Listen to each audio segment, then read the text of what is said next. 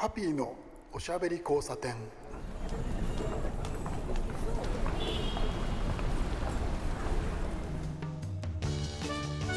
こんばんは。ハッピーこと飯塚敦です。今夜も聞いてくださってありがとうございます。あったかくなりました。なんてねもういつも季節の話ばかりしている、えー、オープニングですけれど本当にね汗ばむぐらいになって、えー、東京ではですねあのもうすでに梅雨入りなのかなこれは。はい、えー、雨がね結構降ってますね。なかなかなかなかちょっとお外に出たり仕事をしにね、うん、あの用事済ませたりっていうのがね大変な時期になりましたけど雨はちゃんと降ってくれると困りますよね。雨はいいんですけどえっ、とねこの収録の、えー、何日前？2日ぐらい前かな。ちょっとね大変だったんですよね。の東京地方なんですけど東京の一部でですね氷が降りましてえ、その氷がですねすごくサイズが大きくてえらいことになったっていう本当にあの車がボコボコになっちゃったり窓が割れたり、えー、屋根雨どいに、えー、へこみができる穴が開く壊れちゃう。すごくね被害がたくさん出たらしいんですよ。ちょっとびっくりしまして、え、僕が、え、住んでいる場所は、えー、氷が降らなかったので車も安全でしたしその日ねたまたまちょっと、え別の場所に出かけていたので何の問題も起きてないんですけれど。えっとね友人がですね車へこんじゃったりとかねあのプラスチック部分に穴開いたりとかね結構被害があってびっくりしたんですよ。なかなかですね昔とはやっぱりちょっとこうなんでしょうね環境とかその季節そういうものがあの変わってきたなというのがね如実にわかる、えー、そんなニュースをね聞きましたびっくりしましたなかなか対策っていうのはね大変で何て言うんでしょうね想像力を働かせてもちょっとこう届かないところがあるじゃないですか表なんて。とはいえねちょっとそういう、えー、ニュースがあったんで皆さんでちょっと考えて気をつけた方がいいんじゃないかななんて思いました。ハッピーのおしゃべり交差点。はいではおしゃべりということなんですけれど、えー、実はですねあのちょっと、えー、スタイルを変えようと思ってまして、えー、番組のなんですけれどえおしゃべり、えー、パーソナリティのハッピーは変わらずなんですけれどその内容だったりゲストさんということなんですがえっとねまだねかっちり決めてないんですよ。今ね本当に今ね15分ぐらい前にあのプロデューサーの、えー、T さんとお話をしてねちょっと打ち合わせをしてでえっとね、えー、ゲストさん2回、えー、一人語り3回みたいなサイクルをちょっと作ってみようかということで今調整をしています。今日はね一人語りをしようと思ってるんですけれど、えー、今日の話題どうしようかないろいろ考えたんですけれどですね、え、Facebook で、えー、僕が皆さんにねあのあ皆さんにじゃないんだよなこれな。すいません、えー、フェイスブックでですねあのなんて言うんでしょうねああいうのはねあの見てくれる人のコントロールをかけててですねお友達だけに見えるようにして、えー、小さな連載を、えー、7回かな8回続けたんですよ。で、えー、それはまだ、えー、この先も続けるつもりなんですけどそこから少しピックアップをしてお話をしてみようと思っています。えその連載の名前というのがですね私のふるさとは渋谷伊達町。そういう名前の、えー、タイトルをねつけてるんですけど、えー、もう一回言いますね。私のふるさとは渋谷伊達町というタイトルです。えっとねこれあの何の話かっていうとですね、えー僕がねあの子供の頃なんですけれどあの生まれ育った場所というか、えー、まあ、生まれ育った場所はね前も、えー、この番組で話したことがあったかもしれませんけれど東京下町江東区、えー、江東区からずっと出ずにですね、え生まれ育ってきまして、一度15年ぐらいね、え西荻窪という、え東京吉祥寺の隣の駅に引っ越して、えそれはね確か結婚の時の、えタイミングで、えー新婚の時からね15年そこに住んでまた、えー、下町江東区に戻ってきてるんですよですね。えー、そこはまあ僕が生まれ育った場所で、えー、僕の田舎というのがありまして、えー、母母方の田舎なんですけどそれが、えー、その住所というのがですね渋谷区、えー、伊達町という場所なんですね。えー、母の実家ということになるわけなんですけれどそれがねあのー、なんだろうな面白くてですね渋谷伊達町というその住所は旧住所なんですよね。昔の住所なんですよ。ですから、えー渋谷区伊達町なんですけど渋谷のね渋の字があのちょっとね古い感じなんですよね。ラジオだとねここら辺はちょっともどかしいところもあるんですけれどえそれで、えー、その渋谷伊達町という場所がですね今のどこになるかという話なんですね、えー、やっぱり、ね、あのー、その昔の住所と今の住所ってその、え所在地、え住所の場所が、え場所の名前が変わったり、え番地とかくくりが変わったりあとは、え隣町のね統廃合併合みたいのあるじゃないですか、え今でも、えあれですねあのいろんなところでそういうのが、えありますけれど僕がね、えー、生まれて育ったというかじゃなくて 間違えちゃったよ。生まれ育ったのは下町です。えっとね僕の田舎母のね実家というのがその渋谷区なんですけど今でもねあの渋谷区なんですよそこは。ただえっとね今ね住所で言うとね恵比寿なんですよね、えー、渋谷区。恵比寿になります。渋谷駅ではなくて恵比寿駅が最寄りなんですけれど、えー、分かりやすい言い方をするとねえっと恵比寿とくればあの大きな商業施設があるじゃないですか。わかります、えっとまあ、あの東京の人はあのご存知の場所ですけれど、えー、このラジオね皆さんいろいろな、えー、ところで聞いてらっしゃると思うんで、あのー、詳しくなんですけどね、えー、まずはですねそのその場所僕が育った場所の旧住所っていうのは、えー、東京都渋谷区伊達町28という場所でしたそこが私の田舎なんですね。えー今はね亡くなってしまった番地です。で、えー、まあ古い住所でね今行ってみたんですけれど、えー、今で言うと、えー、恵比寿三丁目になるんですね。恵比寿三丁目どこか、えー、ガーデンプレイスとかウェスティンホテルの隣という場所なんですよすごくないですか？あの今本当にあのなんて言うんでしょうねイメージをするとあのガーデンプレイスのねあの大きな、えー、あれですねあのルーフがあって、え、広場があってビルがあって三越があってみたいな、え、イメージがあると思うんですよ。でえー、その当時はねあの全然本当にそういう場所ではなくてですね、えー、住宅街ですね今でもね住宅街はあの間違いなく残っているというかありますけれどまあかなりイメージが変わっちゃいましたし、えー、何よりねその住宅街の、えー、僕の田舎ですね母の実家というののですね前に、えー、細い道が通ってるんですけど舗装なかったんですよ。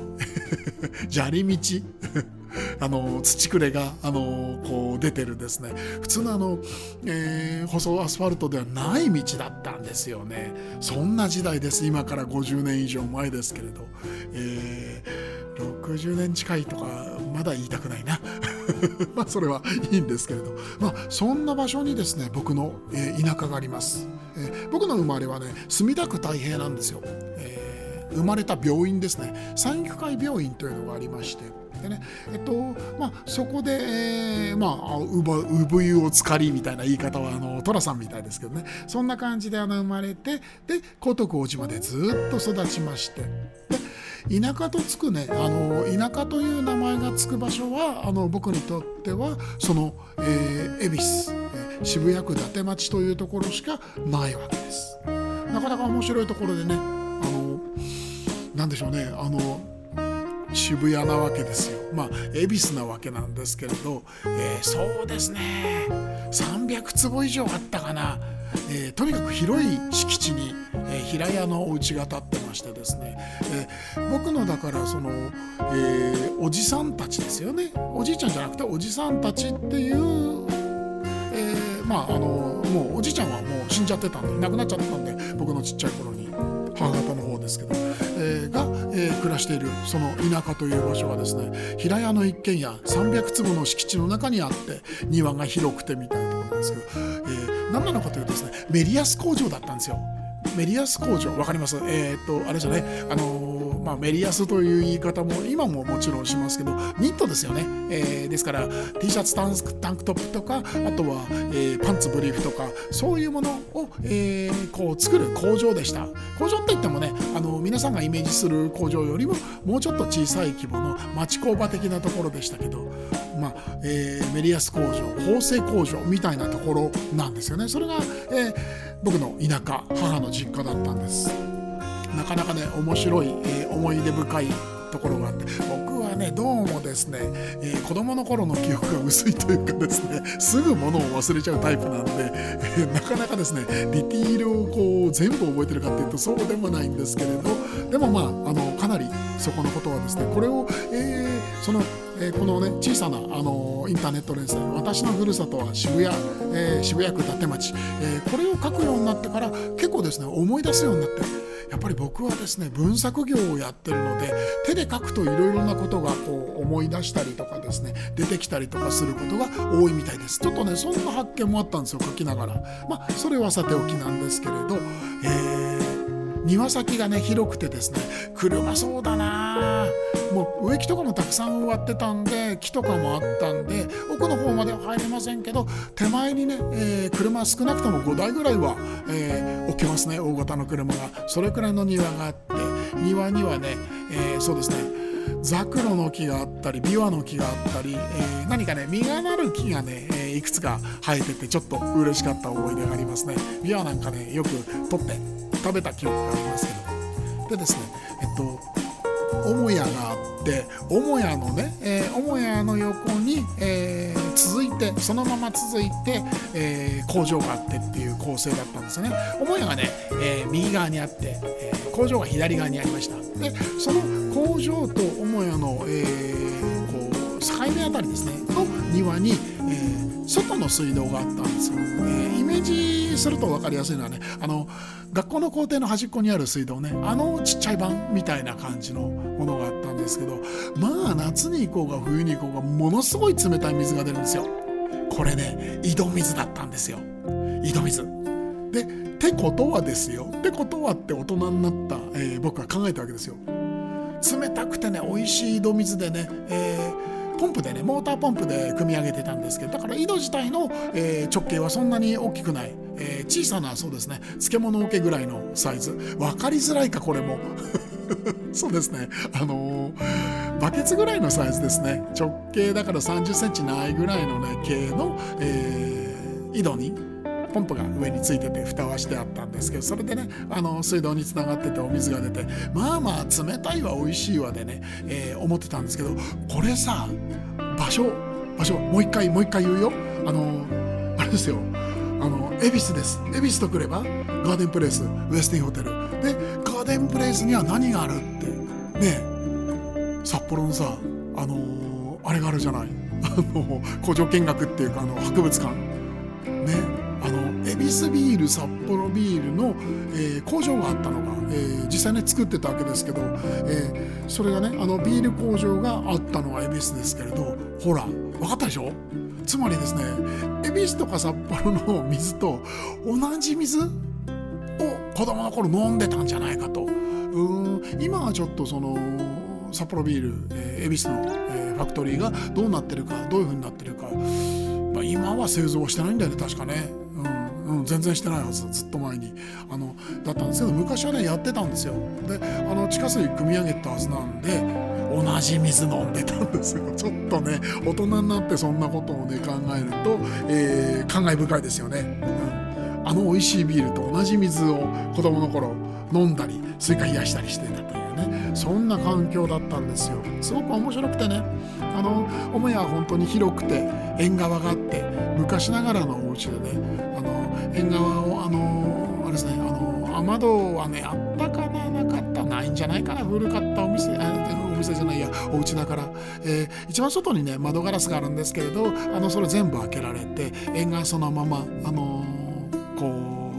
うフルに開放できてその奥に障子があって畳の間があってって感じですけどそこのね縁側で随分そこんちのあのいとこのね、えー、子供と一緒にレゴを作ったりとかね遊んだ記憶があります。で、えー、その縁側の廊下を通って玄関を通ります。玄関にはねあの昔からあるあの古い電話台と黒電話が置いてあってね。その奥に行くとね工場があって、えー、あれですねあのロックミシンと言われるあの、えー、工業用のプロのミシンがたくさん並んでいてで作業台の上にはね、えっと、作りかけのあのメリヤスのお洋服がたくさん置いてあってで下にある、ね、段ボールには、えー、カットをしたねあの歯切れなんかがたくさんあってその歯切れをもらっては遊んだりとかしてましたね。懐かしいですねそこのねおじさん、えー、ですから僕の母の兄弟の長男になるんですけどそのおじさんがねなかなか豪快な男で面白い男で大好きなおじさんだったんですけれどまあまあその昔のねあの工場経営をやってる、えー、人なわけですよ。まあ合法まあいろんな人がいますからねいろいろだと思いますけれどなかなかにその何て言うんでしょう男らしくて豪快でっていう方でですねあの渋谷のおじさんってあのストレートに呼んでましたけど 子供時代はねよくねその、えー、あれですね田舎のお家があった前のその、えー、舗装してない土の道をね、えー、手つないで歩いてくれて、えー、本当に近所にあるね駄菓子屋さんに連れてってくれて、えー、この駄菓子屋さん全部買い占めみたいな そういうことをしてくれました、うん、もう何でもいいからほらどんどん選べどんどん全部全部って言って。でまあまあホクホクになってで買って帰ったりとかねそんなことをしてくれたりとか、高校生ぐらいかな高校生ぐらいになって中学生だったかな中学かもしれないあの遊びに行った時にあんまりもうその頃になると遊びに行かなくなっちゃってた時期ではあったんですけどおじさんがね行くと喜んでくれてねあの、うん、あのお前さあのここになったら免許取れよって言うわけですよ。オートバイ？って言って、うん、オートバイもそうだし車もって言ってそしたらよ車やるからよって車くれんの？ええー、みたいな話でね。で庭にあるね車を指さしてあれあれやるからあれ、うん、あれ持ってけよ。みたいな話されて。まあ舞い上がっちゃうわけですよ。中学生の。ね、男の子としては、えー、その車がねあのあれですね。今はもう乗用車を作らなくなっちゃった。いすゞのピアッツァというね。まあまあ綺麗な車でしたね、うん。えー、2ドアの、まあ、クーペというかハッチバックなんですけれど。えっとねデザインがねイタリアのデザインなんですよね。ジュジャーロというジョルジェット・ジュジャーロという有名な、えー、カーデザイナーカースタリングデザイナーがいてその人がデザインしたもので。いやいや本当にね今見ても本当に綺麗なもうだって30年どこじゃない前の車です。なのにね今見てもねちょっと未来っぽい感じがするんだよね。そんな車をねよこすとかいうような、ね、乱暴者で。まあそのなんていうか夢希望はね叶わなかったんですけどね。まあまあヨタ話だったかもしれないしでもあのおじさんだからまあ割とありえるなとも思ってたんですけどね。でねまあそんなことがあってそのおじさんあのまあ趣味人でね面白い人でえー、っとですねそのまあ母屋があってで、えっと、工場があってですね工場の、ね、端っこにね母屋を増設した時にだから工場兼だったのかな。リビングみたいなのを作ってあったんですよね。確か母屋側じゃなかったね。母屋側はえっと和風の純和風の建物で、えー、その中にね洋風のリビングがあったんで多分その記憶の中で、えー、多分それは工場にあの併設されてたと思うんですけどかっこいいリビングがあってね。あの確かねあったよな。壁にねあの鹿の頭がかかってて剥製ででえっとねガラス製のロッカーがあって中が見えるんだけどライフルが何丁かね入ってたんですよ。厳重に鎖かけてね、うん、で何なのかっていうとあのおじさんねあの鉄砲撃ちだったんだよね。あのハンティングをやってたんですよ。だからあの外にはねあの大きな黒い2頭の犬がねえっ、とすっごい太い格子の、えーと、檻というか犬小屋に入ってねあの近づくとうなったりとかしてましたけど怖かったですけどね。そういう趣味人のおじさんででですからそのえっとね今今でね本当にちょっとなんか海外のオークションでものすごいコンディションのいい車体がね、えーと、1000万超えてたっていう ランクルのねえっ、ー、とあれはね FJ いくつだっけ？あのいわゆるあの、えー、屋根が赤くてあのボディのあ屋根が白くてボディが赤い？あの例のえっ、とリアにさラウンドのラウンドウィンドウが角についてたあのランクルあれがねあったんですよ。2ドアの。でそれに犬をこうね乗せてで鉄砲担いで山に入ったって時期があってね。まあ趣味人だよね。何やってんだかって話なんですけど。でおじさん若い頃はねオートバイ乗りでもあってあの上野のね、えー、駅前でもう人がうわーって集まってぐらい、えー、来るぐらいの大転倒をしてみたりとかね。破天荒なおじさんで。でえっとねまあまあそのその血が流れてる僕なんですけどね。さん僕がだからあれはやっぱり中学生高校生かな高校生か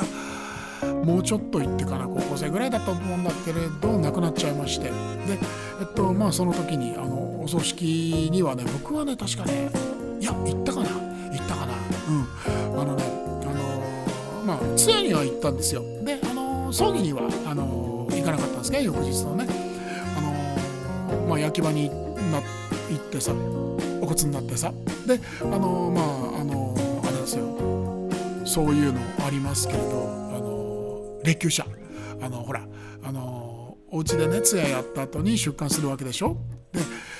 でそれで霊柩車をですねまあそのあのおじさんの弟のおじさんたちがですねまあ悪乗りしてというかまあ思い込めてですよね。大人になったらそういうのはね悪乗りではない。悪乗りだけれど思いを込めてっていうのはすごいわかるんですよ。あのおじさんが、ね、亡くなっちゃったおじさんが行きつけだったお姉ちゃんのいるバーとかねそういうのがある渋谷とか ABS のね飲み屋街をねわざわざねあの霊柩車で遠回りしてね通ったりとかしてというですね。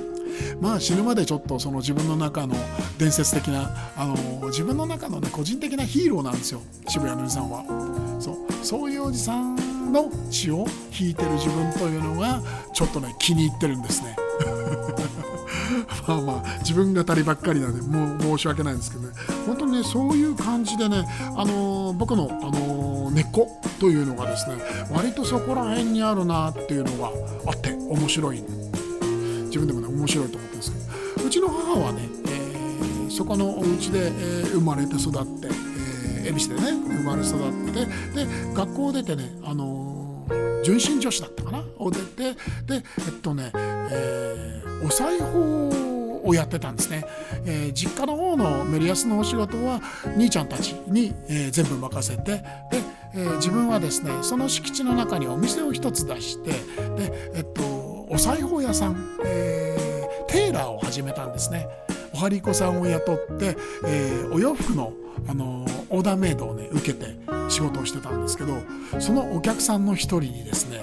淡谷のり子さんがいたんですよ。これはちょっとまあ、あのー、僕の年齢から上ぐらいの人はおおって思うと思いますけれど、えー、昭和時代の大スターでブルースの女王と言われた、え、女性ですね。いろいろな舞台とか、えー、あの頃はだからギリギリテレビの時代もありましたからテレビにも出てらっしゃってあのなんだっけあの窓を開ければ港が見えるの歌詞でおなじみの、えー、あの歌を歌っていた歌手の方で。でね、えっと、その青谷のり子さんのステージショーなんかをね、あのー、こう注文を受けて作ってたらしいんですよ。あの大人になったから話を聞いて本当にびっくりしたんですけどね。うん、あのー、なんかね、あのー、がその少しあのお世話になった、えー、やっぱりテーラーをやってる方がいてそそこで勉強して独立したらしいんですけどね。あのそこでもあの淡谷さんのお仕事をしててでそれをあの淡谷さんがあの若いその独立した天使にね投げてくれたというのがそのまあ真相みたいなんですけれどでも何度もあのお仕事をしてるらしくてですね。え今はなくなっちゃってもう随分昔の話ですけどこれも。有楽町マリオンありますよね。あれが、えー、まだ日劇だった頃、ね、僕ねギリギリあの日劇の映画館で映画見てるんですよね。あの「スター・ウォーズ」の1回目のやつ。あれね日劇で見たんですよ。記憶未だあります。でまああのしたがまあ劇場ですよね。そこであの舞台を、えー、淡谷の子先生がやってらっしゃってそこにねあのお洋服注文のお洋服ができてでそれをねあの母があの何度もねあの通っては持って行ったらしいんですよ。で納品をして納品するとお代をいただいてお代以外に少しねお小遣いをくれるらしいんですよね。でそのお小遣いを持ってあのちょっと帰りにね美味しいものを食べたりとかしてたらしいです、えー帰り道がね母は、えー、有楽町から恵比寿に行って恵比寿からねあのバスに乗る場合とあとは渋谷で降りてバスに乗っても、えー、帰れたということで、ね、渋谷で降りて、えー、渋谷のねスクランブル交差点に今でもある、えー、パーラー知ってます、確かね西村という名前だね。うん僕も知ってますけど今はすごく綺麗なビルになっちゃいましたけどね。昔の西村であのね今はなくなった同じくなくなってしまったメニューの、ね、焼きりんごをよく食べてたなんて話を聞いてわあ面白いなーなんていうのが、えー、思ったことがありますけど。そんな感じで僕はねなぜかですね田舎が恵比寿にあるという 謎の話を、えー、したわけなんですけどね。そういう感じでねあの母の方の、えー、何でしょうね。うんと兄弟たち。えお母さんの僕のお母さんの兄弟おじさんたちに随分ね影響を受けてまして本当にねえっとそれ以外のおじさんもね面白い人たちが多くてねえっと一人はね、えー、植木屋さん、えー、石材屋さんをやってあのいわゆる庭石をねこういろんなとこから仕入れて販売をしたりとか。そのおじさんもねあのまあ割とめちゃめちゃなおじさんでしたね。あの今はねあのまあ言っちゃいけないんだけどね。あのねあの助手席にね一生懸命何でもないです。もう死んじゃってますからねおじさんもね。そう。あの次男のおじさんですけどね。で三男のおじさんはねあの今もあのこう健在で、えっとね、お仕事してます、えー、どこだっけなあそこは。越銀座。戸越ご存知でしょ？あのすごく長いあのすごくにぎわってるあの商店街ですね。あの中でね、えー、小料理屋さんをやったりとかしてます。まあまああの縦にも横にもでかいおじさんでねそのおじさんがね狭いカウンターに入ってね ぐるりぐるりと動きながらねあのお料理作ってたりして、えー、まあまああのなかなかですね素敵なおじさんで、うん、あのたまにあの今でもあの実家にね母のことをね見にあの顔出してくれてとてもありがたいんですけどね。皆さんはですね子供時代の記憶ってどれくらい残ってます？僕はね意外とねこうなんだろうな意外と残ってなかったっていうのがね正直なところなんですけれど。でもねあのこうやってあのまあ今日はラジオで話していますけど文章に書いたりとかね、えー、そういうことをしてるとねだんだんだんだん思い出してくるんですよ。すごく面白くてそれが。えー、今回もそのまあちょっとそのまあ、文作業やってるんで連載的な感じでインターネットでお友達だけに見せるというスタイルで自分のその生、えー、い立ちからあの青年時代ぐらいまでを書いてみようと思い立って、えー、短くねそうだな、えー、それでも2センチぐらいかな、あのこう1コラムねそれをねあの8つぐらい書いたんですけれどちょっとね面白かったですね。え皆さんもねあのですけれど自分のあのこう子供時代のこととかえ、赤ちゃん時代のこととかお父さんお母さんにね聞けるうちに聞いたりとかあとはおじちゃんおばあちゃんがまだ存命でいらっしゃったらば、えー、そういう方にも印象を聞いたりとかしてメモをしたりするとすごく面白いと思うんですよ。もう皆さん時代的にはそのデジタルカメラで自分の子供の頃の写真がある世代の方もね多くなってきてると思いますけれど、えー、その何て言うんでしょう写真とかそういうものだけじゃなくって自分の記憶と周りの人の記憶で何、えー、て言うんでしょうね。その子供時代とか、えー、赤ちゃん時代のね、えー、自分がどんな雰囲気で育ったのかっていうのを改めて自分で再構築をしてみたりとかねそういうのをするとねちょっとね面白いと思うんですよ。僕もすごく何て言うんでしょうね。あの刺激になって頭の体操になって楽しかったです。皆さんもこういうのやってみたらどうでしょう、この後またすぐに戻ってきますのでエンディングまでお待ちください。